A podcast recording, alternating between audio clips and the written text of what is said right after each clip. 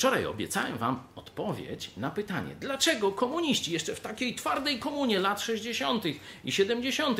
pozwolili biskupom katolickim rozbuchać kult maryjny w Polsce.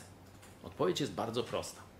Jedni i drudzy, i komuniści, i biskupi wiedzieli, że otwarcie na Zachód, którego chcieli, musi się skończyć tym, że Polacy wyjadą do krajów protestanckich i poznają protestantyzm i działające państwa, gdzie większość protestancka zbudowała ten wolnościowy model, i protestanccy misjonarze przyjadą do Polski. I komuniści i biskupi będą mieć pasztet, klops.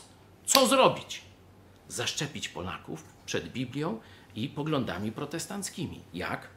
Przez irracjonalny, emocjonalny kult maryjny, CBDO.